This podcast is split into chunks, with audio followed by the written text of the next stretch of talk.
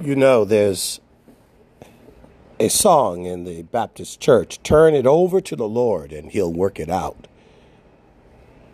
But they were not the first to write a song with that theme. In fact, the Chronicles and Annals of Kings, the prophets, the book of law, the Torah. God wrote the song first, turn them over to their will, and they'll knock themselves out. You can turn it over to the Lord, and He will work it out. When you know what's good for you, you'll know that God has good for you. So you will trust in the Lord, turn to the Lord, lean upon the Lord, call upon the Lord, obey the Lord. But when you don't want to do what's good for you, then the Lord who has good for you will turn you over to you and your will. What we want, what I want, what we decide, what we choose. And watch us knock ourselves out. You know, for the most part, they always say, "Oh, just let him let him alone, leave him alone." He'll he'll knock himself out. He'll take himself out. He's on a spiraling descent into failure or defeat. Oh, let him go his leave him let him go his way long enough. He'll wear himself out. He'll tire himself out. He'll find out the hard way without you doing anything. You don't even have to get in this way. And the Torah, the Pentateuch, the annals of the kings, the chronicles, the prophets, even the Psalms, are rife with stories over and over and over and over again where Israel just knocks themselves out, and very seldom, if not often enough, that God has to do anything but just turn them over, turn them over to their own ways, let them have what they want,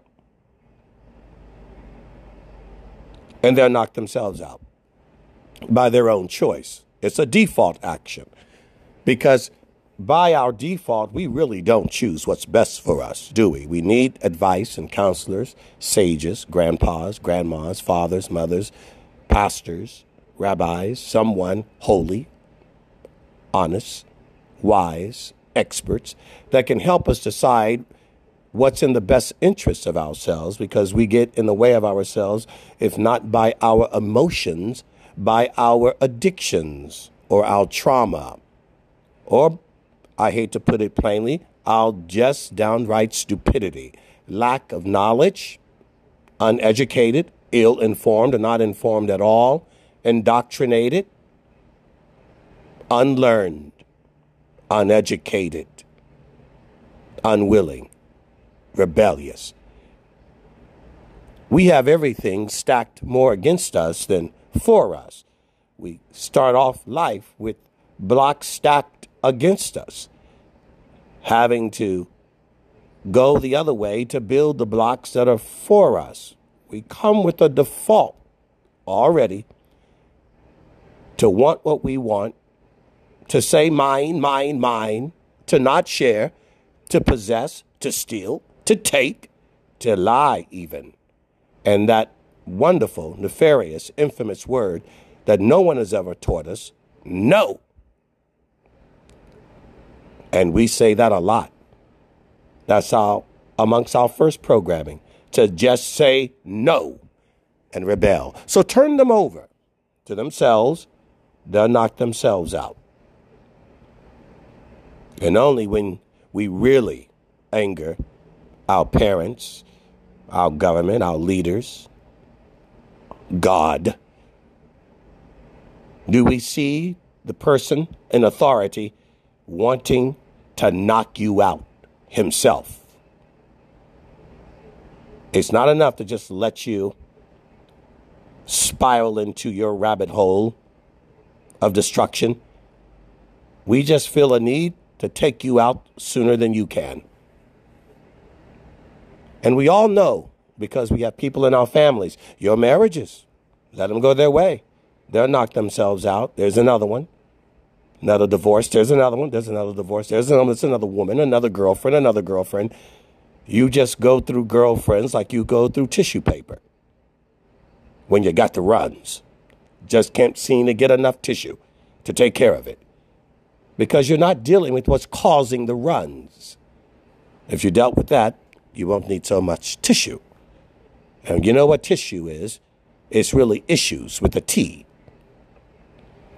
We go into our lives and we constantly knock ourselves out.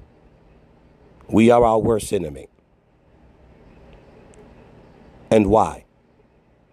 Over and over, God tells Israel, I'm going to give you what you're asking for. I'm going to allow it.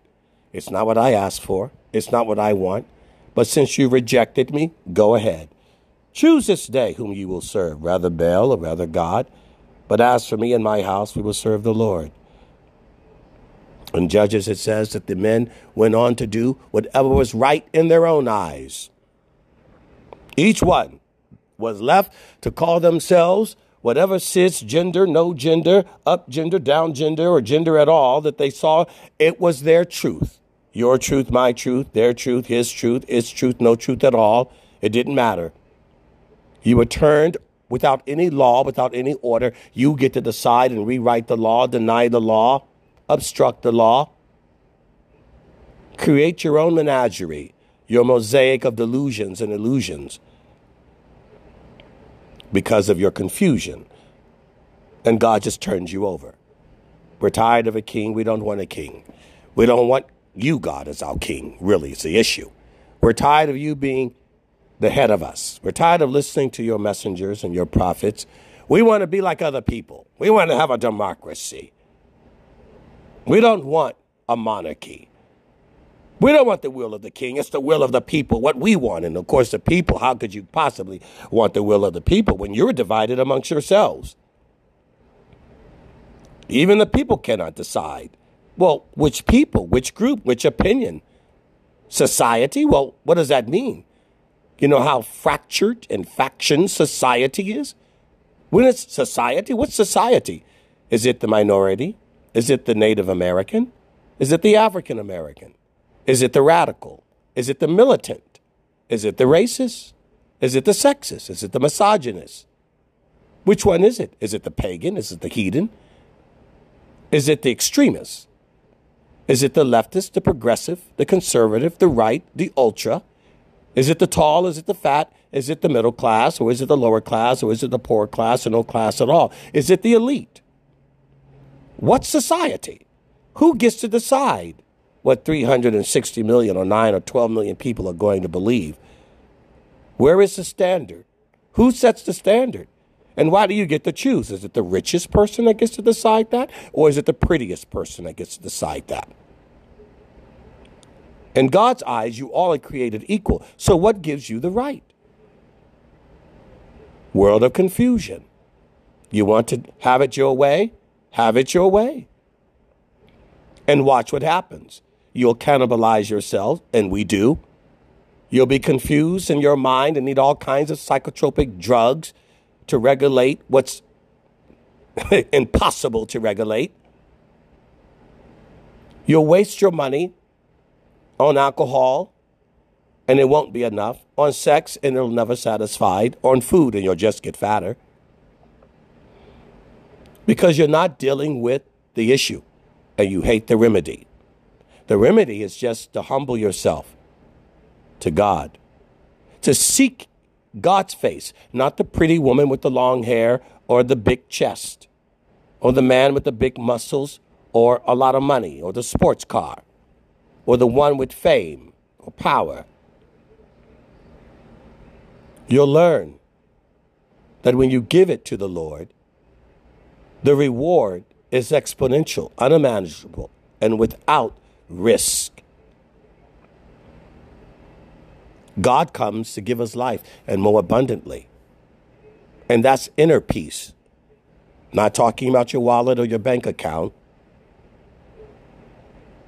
The inner peace that surpasses all understanding or desires or lust or selfish ambition or pride or ego. It is the peace that gives a man such reward that with a simple piece of bread he would be satisfied. So God turns us over when we don't want him. He turns us over. Go ahead. Elect the man that you like. Elect the king that you want. Choose the woman that you are lusting after.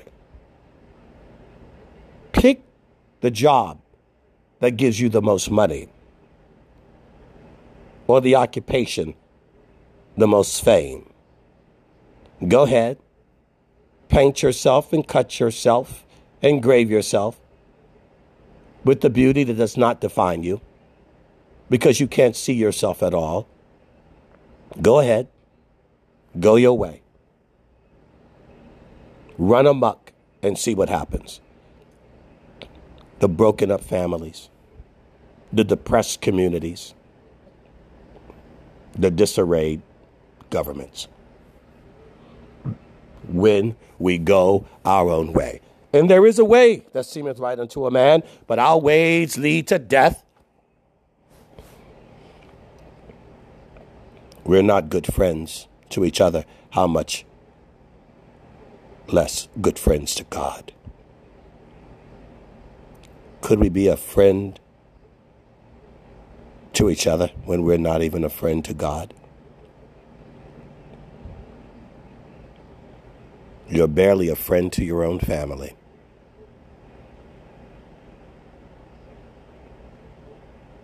You're at odds, perhaps because they're at odds with you. Maybe you're being rejected, as the scripture says. I've come to set a wall, an enmity, a difference in a family. You're rejected because you're choosing life and they are choosing death. You're choosing light and they're choosing darkness. You're choosing truth and they're choosing lies. You're choosing God and they're choosing themselves or the devil. And you're surprised. You know, there is a reason for justifiable separation and division. There's a reason when you have persecution because you made a righteous act, not an unrighteous act. And you can wear that as a badge of honor if you're suffering for righteousness' sake. Or is it righteousness' sake for the name of God or our name or just bad choices? Because we're not choosing God's name, we're not choosing God's will. And I've met so few who are honest about it. In fact, I dare say hardly any that I've met in this generation that are honest about it. You're not repentant. You're not humble. You're not meek. You're not even regretting it. You continue to negotiate with God to make a deal with God. You can't make a deal with God. He made a deal with us, and it's a one sided deal. Because He knows that we can't be trusted, that we're double minded and unstable, and we have a debt regardless that we could never pay. It's a one sided deal he made with us. The covenant he made with Abraham when he passed between the two pieces. He made a covenant, an agreement, knowing that we would fail, that we would come up short. That's how much he loved us. And yet, with all of that love that he has for us, we still reject him and the people he sends to us to minister to us and to prophesy to us and to help us. We reject his messengers. We reject his wooing. We reject his cry and his call to us. We reject his love and his mercy and his grace.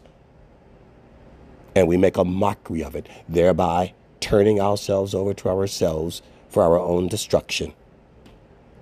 Hell's not his choice, it's yours. It's ours when we reject him. And so you wonder the LGBTQ, cisgender, there's gender, no gender, the abortion. Do you know why? Do you know why? He's turning us over to our delusions, allowing our lies to consume us, allowing us to believe those lies out of our rejection of the truth. You rejected, we've rejected for so long as a nation, as a family, as a husband, as a son, as a friend, as a people, that He allows us to just go right full fledged, pedal to the metal, to our own destruction. Spiritual suicide, willfully rejecting the truth, and then blaming God. How foolish are we? You argue with the words you read. You argue with the word of God you hear. You argue with the prophets and the preachers that he sends you. You argue with him because you had an argument with yourself. You are double minded, unstable man in all your ways. You just can't make up in your mind to do what's right, to seek his truth. And so he turns you over. And he allows us to self destruct. How gracious and loving. A father that loves us so much, that sent his prophet and sent his word and his Shekinah, his glory, his Ruach HaKadosh, that sent himself in the form of Yeshua HaMashiach, and we still reject that seed, that insidious seed of rebellion. Murderers then, murderers now always have been, born in sin and conceived in iniquity. Turned you over to yourself, and you've knocked yourself out. And that's what you're seeing in the world today. Reserved for a day of judgment. So that in that great court, when we stand before Him and the books are opened up, there really will be no need for a prosecutor. The evidence is so clear to you that you will be silent. You will look back and see all those moments, all those times, all those life rafts, life vests, ropes that He extended to us, and all the times we said no because we wanted what we wanted and we didn't want him.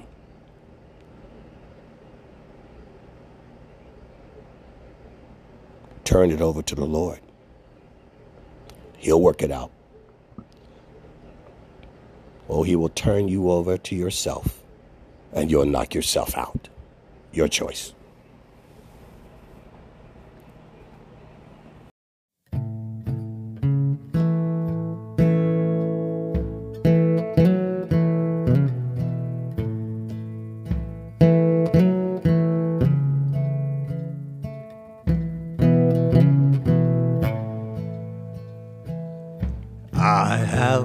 Decided to follow Jesus.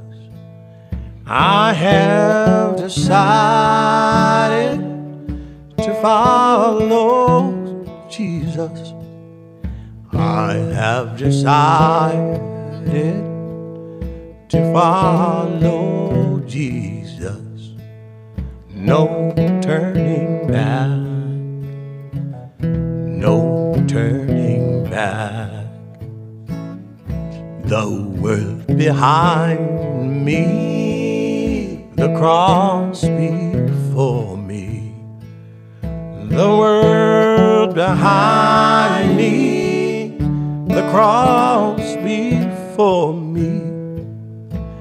The world behind me, the cross no turning back. No, no turning back. Now I know that many don't make that decision. And well, God does leave it up to you to decide. And I can't can't make you decide what I decide, but as for me and my house, we're going to serve the Lord. See, I have decided a long time ago there'll be no turning back. No turning back. Though none go with me, still I will follow. Though none go with me, still I will follow.